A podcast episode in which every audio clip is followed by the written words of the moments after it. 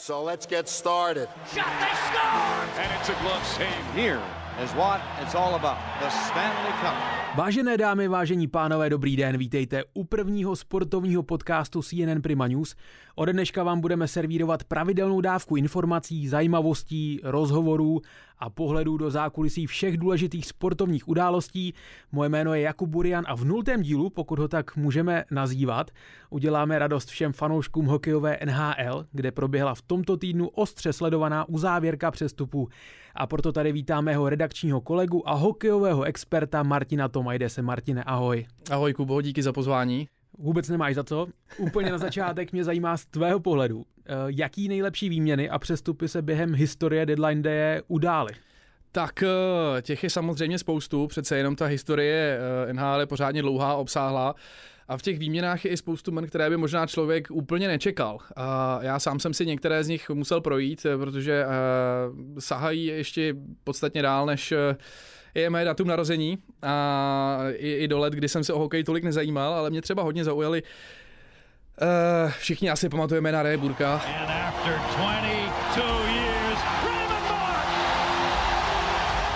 který si přišel splnit uh, vlastně na začátku milénia sen a získat uh, Stanley Cup. The Stanley Cup winning Colorado Avalanche. Přestoupil z Bosnu do Koloráda, to byla jedna z těch největších výměn, ale byly tam vlastně i úplně jiný pecky. Mě třeba zaujal Larry Murphy, určitě si na něj sám pamatuješ, je to vlastně obránce, který je v hokejový síni slávy a v roce 97 eh, ho vlastně Detroit přivedl z Toronto za takzvaný ty uh, populární future considerations, tedy vyřešíme si to spolu někdy později a Larry Murphy tam odehrál ještě vlastně 4-5 fantastických sezon a Detroitu pomohl dvakrát ke Stanley Cupu. Ale patří tam i další eh, populární jména. Brad Hall například byl tradován během, uh, během uzávěrky přestupů ještě v době, kdy, kdy to byl vlastně uh, jenom talentovaný klučina, putoval z Calgary do St. Louis, tam se rozpálil Markus Neslund. Schválně, jestli ti to něco říká, pamatuješ si na tu Canucks. Přesně tak. A vzpomínáš si vlastně na ten jeho trade z Pittsburghu, z Pittsburghu do Vancouveru? Říká ti to něco? Ani náhodou pamatuju si ho až potom ve Vancouveru. To je zajímavý, protože o tomhle se vlastně říká, všichni tady víme, že uh, během těch tradeů se lidi rádi trefují do té výměny Erat Forsberg, ale uh, tohle to je vlastně ještě populárnější Markus Neslund, Alex Stojanov. Vzhledem tomu, že ti to vůbec nic neříká, tak to je úplně ideální, protože Alex Stojanov vlastně, uh, aniž bych ho chtěl nějak urazit nebo si nechat uh, rozbít hubu, tak to byl vlastně jenom rváč a bitkař a Markus Neslund přišel do Vancouveru, stal se z něj kapitán, lídr a jeden vlastně z největších Švédů historie. A takhle bychom jich mohli jmenovat ještě spoustu. Ron Francis mě ještě napadá. I to byl vlastně hráč, který putoval, putoval s náho taky do Pittsburghu, tehdy z Hartfordu během přestupu závěrky, takže těch men je plno a ty příběhy se píšou každý rok.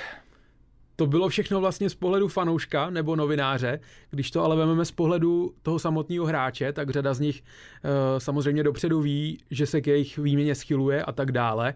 A tak jak to vnímají oni v ten daný moment nebo v ten daný den, když jenom vlastně čekají, kdy na ně přijde řada? No není to žádná legrace, ono pro nás jako pro fanoušky je to minimálně, aspoň pro mě, jeden z těch nejzábavnějších hokejových dnů vůbec během celé té sezóny, ale eh, pro ty hráče nebo pro generální manažery je to období třeba týdne, kdy opravdu se žhaví telefony, manažeři sami říkají, že jako během noci nespí, každý se z toho snaží vytřískat, co se dá a pro ty hráče, eh, ten jasný příklad je třeba David Reitich, ještě o něm budeme dneska mluvit, je, je to úplně jasně vidět. To jsou prostě borci, který vlastně víceméně vědí, že na 80-90% ty to čeká a ty vlastně jenom sedíš a čekáš doma na telefon nebo uh, teď je to telefon, teď to vlastně funguje rychle, ale dřív se to mohl dozvědět někde v hospodě, nebo hmm. uh, Craigu Conroyovi se před cca 20 lety stalo, že mu zavolal novinář a říká, tak co? Co říkáš vlastně na ten trade? A on jakože nevěděl vlastně, co si má myslet a tehdy hrál za St. Louis a všim si, že vlastně během toho dne eh, Blues přivedli Kýta Tkačaka, velkou hvězdu, říká, no pecka, super hráč, paráda, bude se nám hodit a tak dále. Na druhé straně bylo chvíli ticho a novinář říká, no a jako já jsem myslel ten tvůj trade, že jo. Tak zase bylo ticho na té opačné straně, načež novinář zavěsil a Craig Conroy asi za 10 minut měl telefon generál, vlastně generálního manažera, který mu řekl, hele, jako putuješ, ale pro ty hráče to není nic příjemného, protože je to Počkej, tobě se něco takového stalo, že si propálil hráči jeho výměnu dřív, než se to dozvěděl? Hele, hrozně rád bych řekl, že jsem takhle důležitý, ale to si myslím, že, že se mi asi v životě nepovede. Ale uh, co jsem takhle komunikoval jak s hráči, tak vlastně četl ty příběhy, tak všichni říkali, že to je spíš taková tenze pravidelná. Máš zbaleno a asi někam půjdeš a nevíš kam. A uh, Justin Williams vlastně uh, tehdy vyprávěl, když, když mířil z Caroliny do Los Angeles, že tušil, že to přijde, že to věděl. A pak vlastně vyprávěl, je to spíš, je to spíš panika než šok. Není to vlastně taková rána, ale je to spíš takový zmatek, protože najednou jsem dostal informaci, hele, odcházíš. A to bylo vlastně jediné, co mi přišlo. Nevěděl jsem kam a vlastně záglo se to dozvím. Řekl jsem ženě, hele, asi mě vyměnili. Ona mi říká, kam? Já říkám, já nevím. Ona učila ve škole nebo ve školce, teď najednou eh, se sedí, čeká, pak se dozvěděl, že putuje do LA a teď všechny ty věci. Prodat dům, prostě zabalit děti, Uh, Přesně tak, tam je rozdíl o tom, jestli traduješ 20-letého kluka nebo, nebo chlapa s rodinou. Že? Přesně tak, nebo byly ty situace, asi každý si pamatuje ten trade Chrise Prongra, který asi možná toho doteď lituje, hlavně jeho paní, že to hodil tak trošku na ní a, a on vlastně byl rok v, v Edmontonu. A, a po tom roce, kdy vlastně se dostala do finále Stanley Cupu, tak zažádal výměnu s tím, že e, na paní je, je, je ta kanadská zima přílišně studená a je to 14-15 let pryč a pamatujeme si to doteď, takže ono se to s tebou pak může celý život táhnout a, a není to nic příjemného, ale vlastně uh, tehdy jeden z těch hráčů to řekl úplně jasně, jsme jenom zboží, jsme jmenovka a číslo a to je všechno a na to prostě si musíme zvyknout a s tím během těch dní se musí počítat. Každopádně pro fanoušky, ty už si o tom mluvil, je to jeden z nejatraktivnějších dnů celého roku vlastně vůbec. Tak co ukázal ten letošní Deadline Day?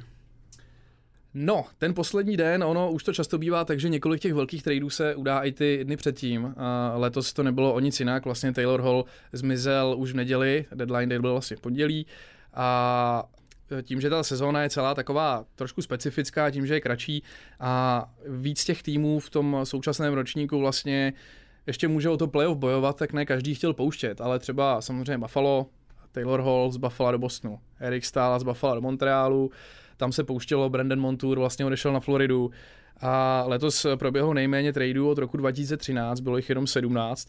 A přičítáš to právě tady tomu, té zkrácené sezóně a tomu, že ty týmy vlastně mají furt možnost se prát o ty? Určitě, to k tomu patří. Na druhou stranu do toho trošku zasáhl i covid, který uh, ty, ty, ty podmínky trošku stížil hlavně pro ty kluby Kanada, Amerika, protože vlastně ty, když se budeš teďka stěhovat z Kanady do Ameriky nebo naopak, tak tě čeká týdenní karanténa. Proto třeba Montreal uh, vytradoval za Erika Stála už, už, já nevím, před deseti dny nebo před dvěma týdny, aby si v klidu navykl, aby prostě ten hráč tam přišel a měl, měl čas se potom pustit do hry. A co se týče dalších těch, eh, těch výměn, no, bylo jich pár jich zajímavých vlastně bylo. Colorado docela docela do toho šláplo, přivedlo si vlastně brankáře, bohužel Pavel Francouz letos už do hry nezasáhne kvůli zranění, přišel, eh, přišel Devan Dubnik, což je zkušená dvojka. Martias, ke Kolorádu se určitě dostaneme. Eh, Mám ti ho schovat zatím, jo? Zatím si to necháme, ale posluchači určitě samozřejmě zajímají konkrétní jména a všichni jsme jednoznačně sledovali zejména ty pohyby českých hráčů. Největší rozruch měl na svědomí určitě asi přesun Jakuba Vrány z Washingtonu do Detroitu. A právě Detroit a jeho generální manažer Steve Eiserman je považován za jednoho z největších vítězů, vítězů toho letošního deadline day. Je to tak?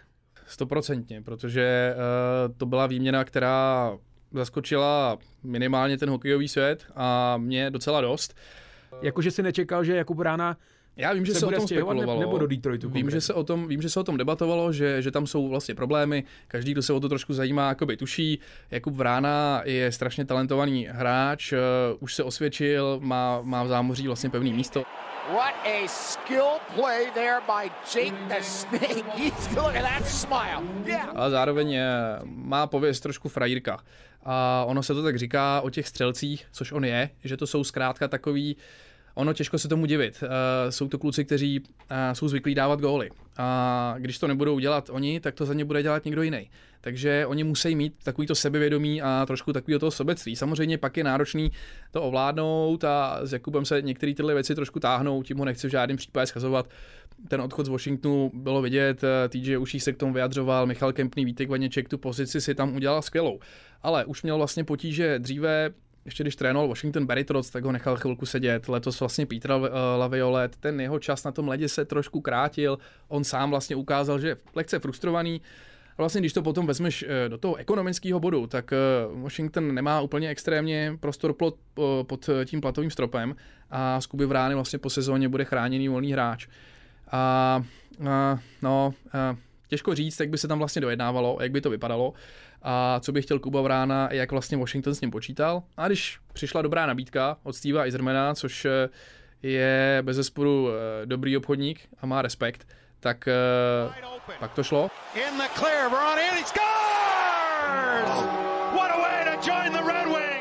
Steve Eiserman vlastně roky vedl Tampu. Tampa je teďka v tuhle chvíli jeden z nejlepších týmů NHL, nebo poslední vítězové, že jo, není třeba se nějak výrazně o tom rozmlouvat a má obrovský respekt. Jak vlastně hráči v Tampě eh, to říkali sami, jakmile on vstoupí do kabiny, tak je prostě ticho a Steve Eiserman vedl Detroit jako kapitán 19 let a já jako fanoušek Dallasu byly vlastně doby, kdy Detroit a Dallas eh, šli proti sobě jako nejlepší týmy NHL a pro mě to byla vlastně znepřátelená banda, ale Steve Eisermana prostě člověk musel uh, respektovat i už takhle jakoby na dálku, takže pro mě to byl vždycky obrovský frajer a evidentně si to umění přenes i do téhle pozice. O tom postu Jakuba Vrány mě teďka vlastně napadá, hmm. že podobný průběh mělo, měl jeden světový šampionát, kdy on tam vlastně byl posazený v národním týmu, že jo, v průběhu toho turné. Je to tak, bylo kolem toho velký halo, tehdy ho vlastně trenér reprezentace Miloš Říha posadil a No vzniklo z toho, co z toho mohlo vzniknout, že jo, půlka hájila jeho, půlka hájila trenéra a a, a vždycky ta pravda bude pravděpodobně někde na půli cesty. Nicméně to, že se mu to nestalo jenom v národním mm, týmu, hmm. asi ukazuje, že, že pan Říha měl tehdy někde pravdu a uvidí se, co z toho bude tady, protože na Kubu v ránu čeká hodně novýho a primárně to, že uh, se bude muset naučit prohrávat, protože ve Washingtonu vlastně hrál v super týmu pořád a teď půjde do Detroitu, který vlastně je na dně NHL uh, eh, už nějakou dobu. Je tam světlo na konci tunelu, to zase ne, že ne, ale chvíli to bude trvat a na Kubu v ránu se bude určitě hodně spolíhat, ale musí musí dokázat, že na to má a hlavně už mu nebudou přihrávat frajeři, jako byl Backstream nebo Ovečkin, takže bude to změna.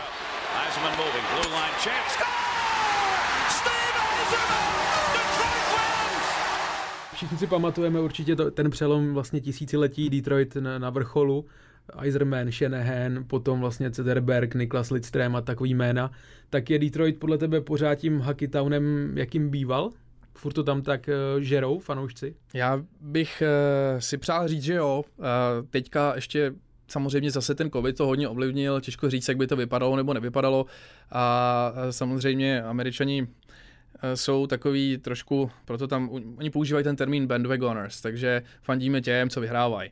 A v Detroitu to ty poslední roky zrovna úplně nejde a ale věřím tomu, že ta, že ta základna tam je a ve chvíli, kdy se začne zase jakoby trošičku víc dařit, tak začne být i víc lidí v hledišti a já se těším, věřím tomu, že u toho budou i jak Kuba Vrána, tak Filipové Zadina s Hronkem a, a že, že to bude radost eh, i pro nás se na to dívat, protože přece jenom tyhle ty týmy z té Original Six to je ještě něco jiného než eh, ty ostatní mužstva. Přesně tak, Jakub Brána se sejde v týmu s Filipem Hronkem a s Filipem Zadinou, tak to skoro vypadá, jako kdyby se tam eh, vytvářel nebo budovala se jedna z těch nejsilnějších českých enkláv vůbec v NHL. Je to tak, hlavně kluci jsou všichni mladí. A, a na draftu vlastně byli všichni vysokobraní, to taky a Filip Hronek už, už má vlastně tu pozici hodně stabilní, nejenom, že, že pravidelně hraje vlastně nejvíc ze všech hráčů, ale i nějakou dobu teď byl i nejproduktivnější hráč celého mužstva jako obránce, takže e, z něj nám roste absolutně díky bohu zase po letech špičkový ofenzivní back, protože co v národním mužstvu nejsou Marek Židlický nebo Roman Hamrlík nebo Jarda Špaček. Tomáš Kaberle. Tomáš Kaberle, tak prostě tihle obránci nám absolutně nerostou, kam se hrabem třeba na Švédy, když se můžeme podívat, kteří téměř každého takového beka mají aspoň v jednom klubu NHL, Hedman, Ekman, Larsson, Klingberg. Ježíš Marek, že bychom měli jednoho takového.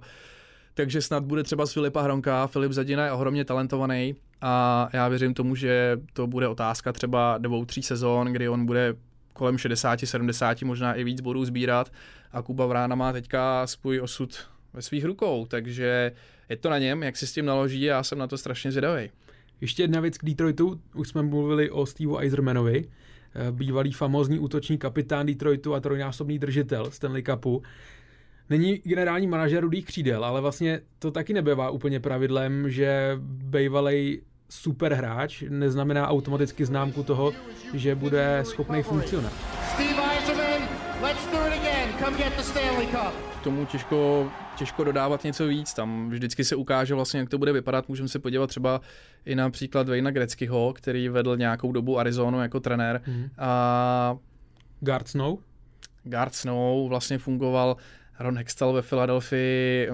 Nedá se říct, že by za sebou třeba neměli nějaké úspěchy, ale ono se to potom taky samozřejmě i z našeho pohledu těžko hodnotí. Bylo by fajn, kdybychom si mohli někdy stoupnout a během jednoho dne jim dechat někde na krk, vzít si takový ten Habzer, jeho potrá, podívat se vlastně, jak ta jejich práce vypadá. Bylo by to skvělé, takhle se nám to samozřejmě lehce hodnotí.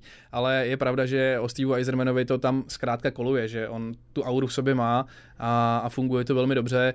A samozřejmě pak taky záleží. Jo. Fungoval v Tampě, kde ten tým byl výborně sestavený, tím samozřejmě nechci uh, nic říkat k tomu, jak pracoval nebo nepracoval, ale samozřejmě asi náročnější je to třeba Montrealu, kde zase Mark Berževin, který dejme tomu, že herně se nemohl rovnat se Stevem Eisermanem, ale, ale odehrál stovky a stovky zápasů v NHL taky a mít na sobě ten tlak těch kanadských médií, uh, to musí být zase něco jiného. Takže Těžko říct, minimálně pro Eisermana je tohle obrovská výzva a vytáhnout ten klub ze dna, ještě si myslím, že je klub svého srdce, že jo. A líbilo by se mi, kdyby si jako generální manažer tam dokázal zvednout hlavu nad hlavu Stanley Cup, ale neumím si představit, tak eh, jak moc dlouho by to ještě mohlo taky trvat.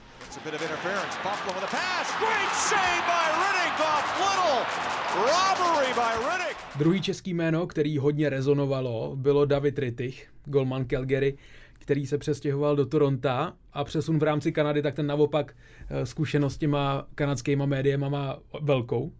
Co říkáš na ten, na ten trade Davida Ritticha? Máš pravdu, to rezonovalo vyloženě všude, nejenom eh, v naší redakci, ale David právě věděl, že půjde a ale nevěděl kam. Takže to bylo vlastně to, to jak jsme se o tom bavili před, eh, před, pár, před pár chvílema. A za mě dobrá volba. Eh, je pravda, že... Z pohledu Toronto nebo z pohledu Davida Riticha? Já si myslím, že z pohledu obou. David Rittich má obrovskou možnost teďka v tuhle chvíli, protože to brankoviště Toronto je podle mě ta nejslabší část, kterou ten klub má v tuhle chvíli. Útok fantastický, obrana velmi dobrá, proto Toronto obecně posílilo i dál. Ještě do útoku přivedlo Nika Folína, kapitána Columbusu, Bena Hatna, obránce z Anaheimu. A v bráně Toronto to vždycky bylo poslední roky, já nevím, já nejsem úplně fanoušek Frederika Andersena, a um, toho času zraněnou jedničku. Toho času zraněnou jedničku. Nemůžu říct, že by to byl špatný brankář, ale chybí mi tam prostě něco víc od něj.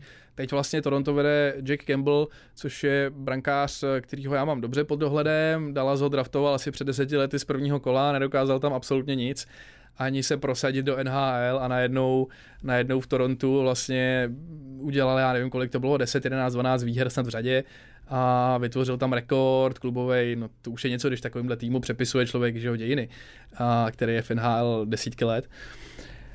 A David Rittich jsou před ním teďka otevřený dveře, protože ta pozice jedničky je nejasná. Samozřejmě si musí navyknout. Eh, nebylo to pro ně jednoduchý ten přesun stoprocentně. V Calgary si zvykl, měl tam kamarády, měl tam dobrou partu.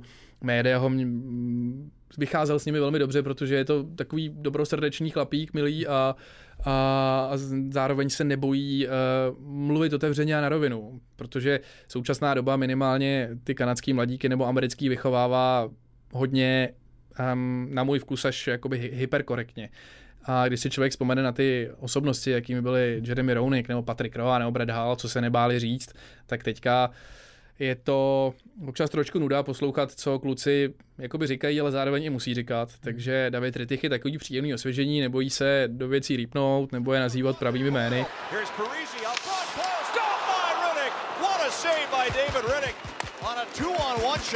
A už tady vlastně to bylo vidět, kalgerská média si toho hodně všímala, toho přesunu a sledovali vlastně, jak to bude fungovat, protože shodou náhod Calgary letělo do Toronto na ten první zápas a takže vlastně vezli sebou Davida Riticha, který ho už tam nechali, takže bylo slyšet, že v šatně, nebo v šatně, v letadle si do něj trošku porýpali, že jo, něco málo se tam stalo, a on vlastně rovnou proti Torontu naskočil. Měl akorát novou helmu, betony a další výstroje měl červený, takže to byla legrace a bylo tam vlastně vidět i nějaký popichování. On šťouchl vlastně Johnnyho Goodrowa ze zadu při, nějaký, při nějakým vlastně přejíždění po ledu. Matthew Tkačak ho zase osprchoval, tak ho seknul přes kotníky, přitom to jsou velký kamarádi, takže byla to legrace, stejně jako vlastně, když se Davida Riticha ptali po zápase, co bylo pro něj nejdivnější, jak on říkal, že v té první třetině vyjel za bránu, že rozehraje půlka, hnal se na něj hráč v modrém dresu a on celý šokovaný to poslal Bůh ví kam a pak si vlastně uvědomil, že i on má už modrý dres, takže i tohle hodně povídá, nebo jak jakoby říká o té o uzávěrce těch přestupů. Je to prostě všechno narychlo, je to šok a hráče to může zaskočit vlastně i na tom ledě potom.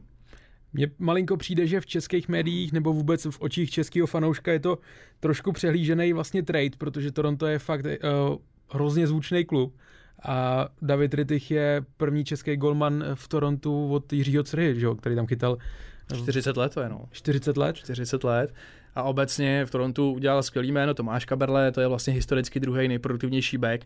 Uh, Roman Polák taky tam odváděl skvělou práci, ale já jsem popravdě hodně rád, že se tam David Rittig dostal, protože za prvý cítím, že ta šance tam letos je na ten Stanley Cup a za druhý já mám strašně rád ty týmy z té tradiční šestky a koukat se vlastně uh, bych to řekl. I teď vlastně v průběhu těch posledních let NHL samozřejmě všude se sypou peníze a tak dále, mění se dresy a tak podobně, ale to, co je v Detroitu, to, co je v Chicagu, Montrealu, v Torontu, Bostonu nebo u Rangers, to prostě zůstává. Ty dresy jsou stejný, ty hráči oblíkají stejný trikoty, jako ty frahéři prostě v 50. 60. letech. A já věřím tomu, že projít se tam tou halou nebo tou šatnou a vidět tam všechny ty tváře a legendy, to, to na každého musí strašně dechnout. A obrovská výhoda Davida Riticha je, že on vlastně celý život v NHL hraje v, to, v Kanadě, takže já chápu, že ten tlak v tom Torontu bude větší než Calgary, ale nemyslím si, že zase tolik se na to zvykne. A rozhodně to je další člověk, kterýmu bych přál ten úspěch a přál bych mu i, přál bych mu i ten pohár. Teď, když jsem mluvil o těch českých hráčích v Torontu, tak se mi úplně vybavil ten památný nájezd Albyho Reichla, Eh, ve kterém vlastně on jel a předvedl ten klasický ruský blafák, napálil břicho nevím koho, koho a ty komentátoři úplně úžasné. What was that?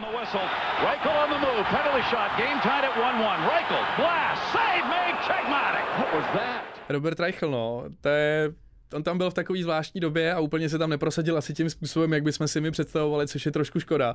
Ale tehdy to byla taky pecka. Toronto mělo, mělo skvělý tým, a, a, ale Bohužel eh, Robert tam tehdy tolik nezapadl asi, jak by si přál. Na druhou stranu já vždycky hrozně rád vidím tyhle ty větší český jména v těch pořádných klubech, takže uh, přál bych si třeba, kdyby se, nevím, takový ty přehlížený borci, jako třeba Petr Čajánek, kdyby se někdy objevil v nějakém takovémhle klubu, to, to, by pro mě, to by pro mě byla fakt pecka.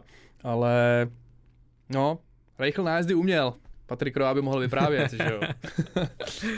Z českých hráčů už jsme žádný další přesun neregistrovali, i když se hodně mluvilo například o jměně Petra Mrázka nebo Davida Kempfa.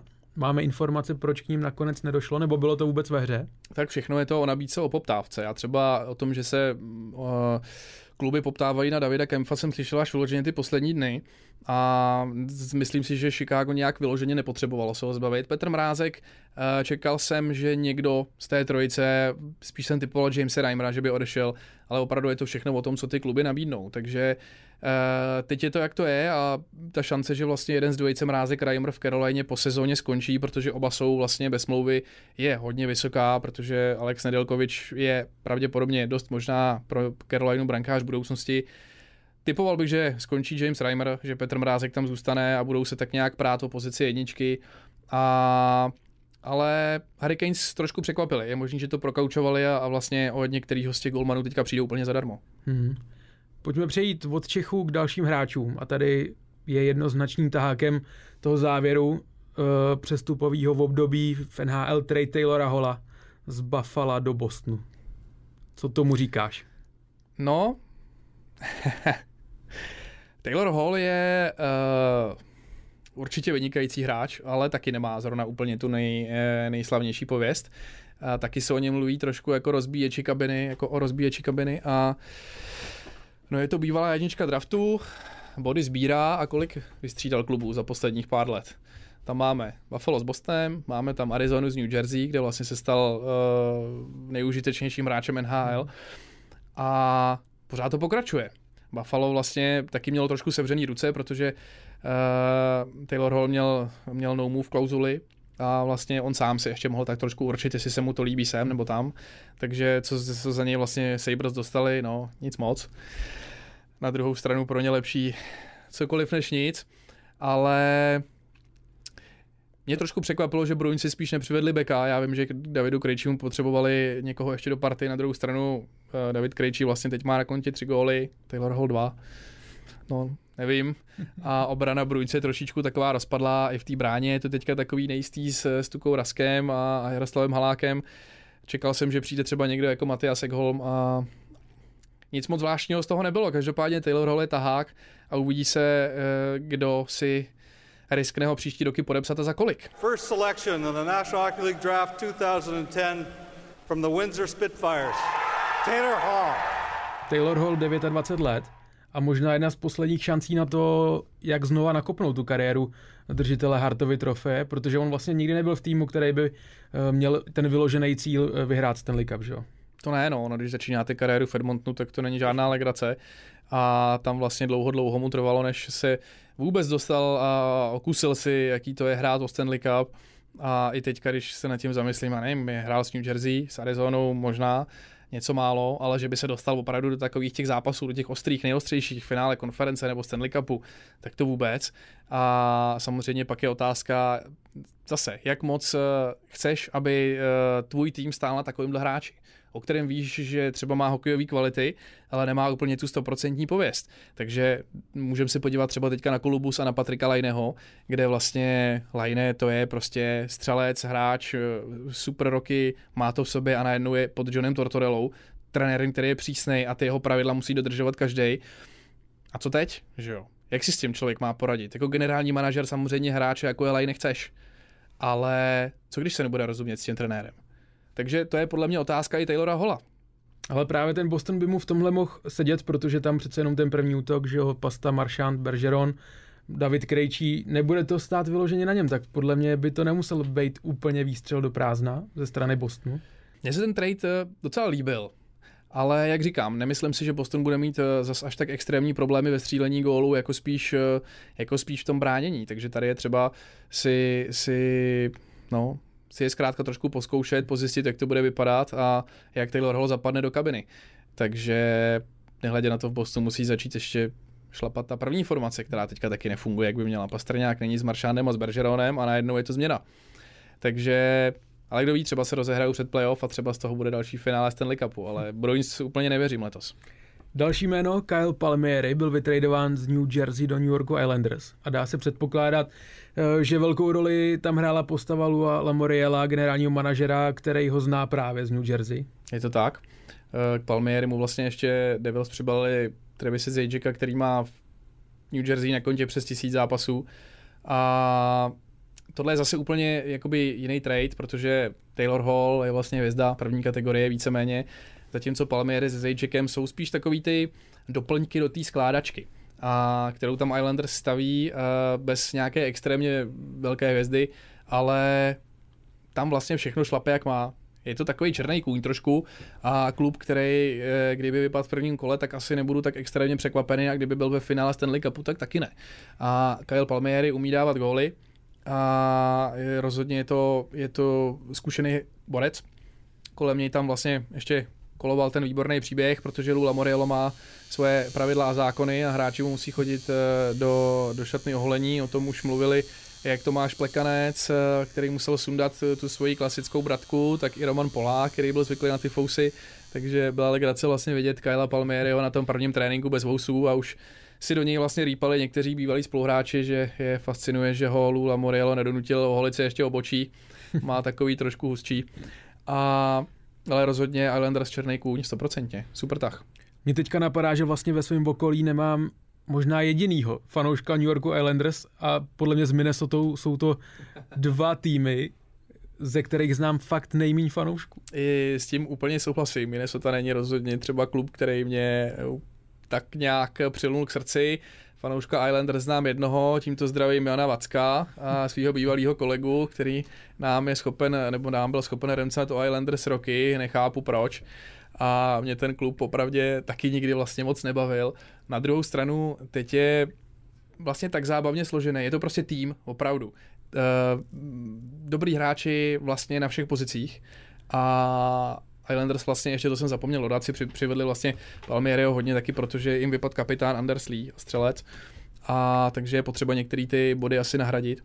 Ale je pravda, že tohle nejsou úplně takový ty nejpopulárnější kluby a bylo to vždycky vidět, Minnesota ani ne, ty mají plný hlediště, ale do Islanders já nevím, no, jako taky bych asi radši chodil do Madison Square Garden, takže... To je velká pravda. Nebudem si nic nalhávat. Já tady na tebe prásknu, ty si sebou na nahrávání přibalil obrovský kufr. A mě by zajímalo, Marťas, co tam máš dál, jaký jména z toho přestupního období stojí ještě za pozornost. Velký um už si to nakousnul, předvedl asi opět další bývalý skvělý hráč a manažer Colorado Joe Sakic.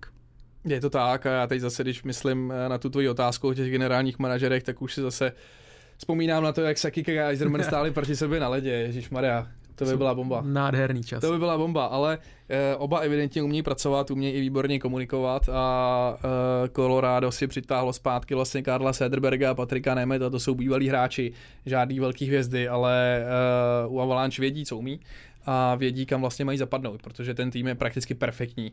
Colorado je pro mě um, největší favorit na Stanley Cup.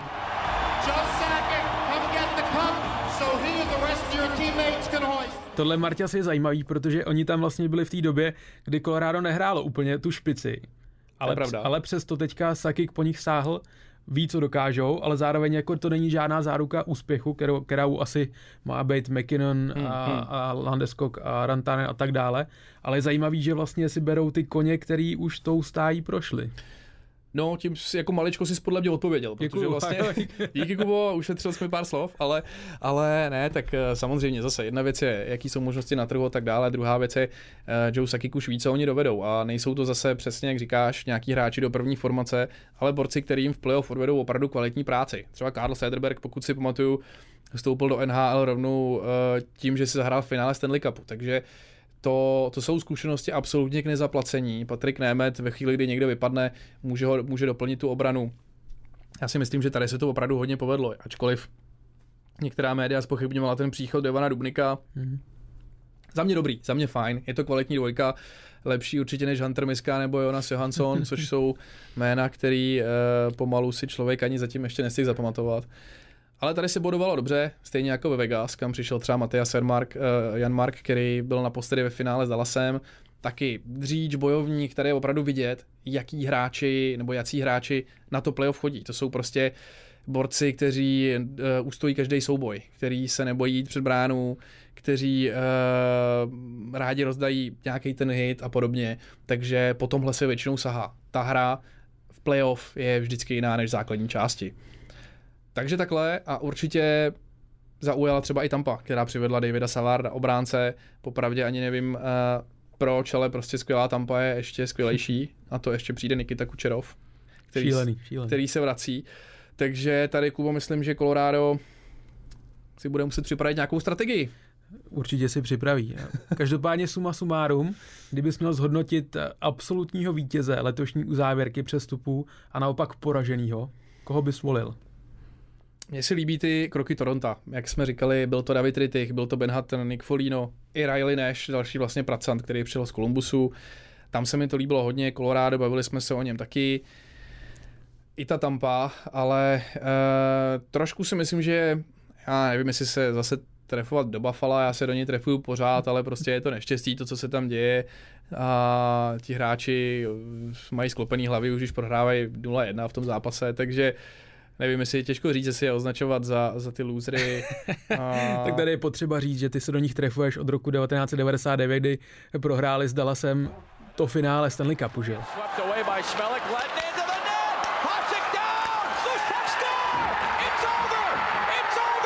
tak prohráli samozřejmě úplně legálně, jo, ale i když Dominik Hašek by k tomu asi měl co říct a nebudem si nic nalhávat, měl by pravdu. A takže zhruba tak, ale na to se historie neptá, že jo a prsten je prsten. No, ale co se mi ještě moc nelíbilo, byly ty tahy Caroliny, které nebyly žádný. A čekal jsem, že některý z těch golmanů vlastně odejde. A tak nějak jsem si asi myslel, že Edmond se do toho trošku opře, protože stát eh, jenom na McDavidovi s Dreisaitlem by se mohlo krutě nevyplatit. Takže to, že vlastně Oilers přivedli jenom Dmitrie Kulikova, který ještě letos nedal gol. Eh, mně by se líbilo, kdyby se vrátil kolejářům Taylor Hall. to by možná bylo hezký, no. Otázka, jestli by tam na něj někde v šatně nehodili deku. Ale, ale kdo ví, třeba příští sezónu. Martias, já ti moc děkuju, že jsi přišel voglosovat a zhodnotit přestupové dění v NHL a budu se těšit u dalších dílů opět u našeho mikrofonu. Já díky a doufám, že po nultým budou následovat i další. Díky, Kubo. A vám díky za to, že jste nás poslouchali a u dalšího sportovního podcastu nebo ve vysílání CNN Prima News na viděnou a naslyšenou.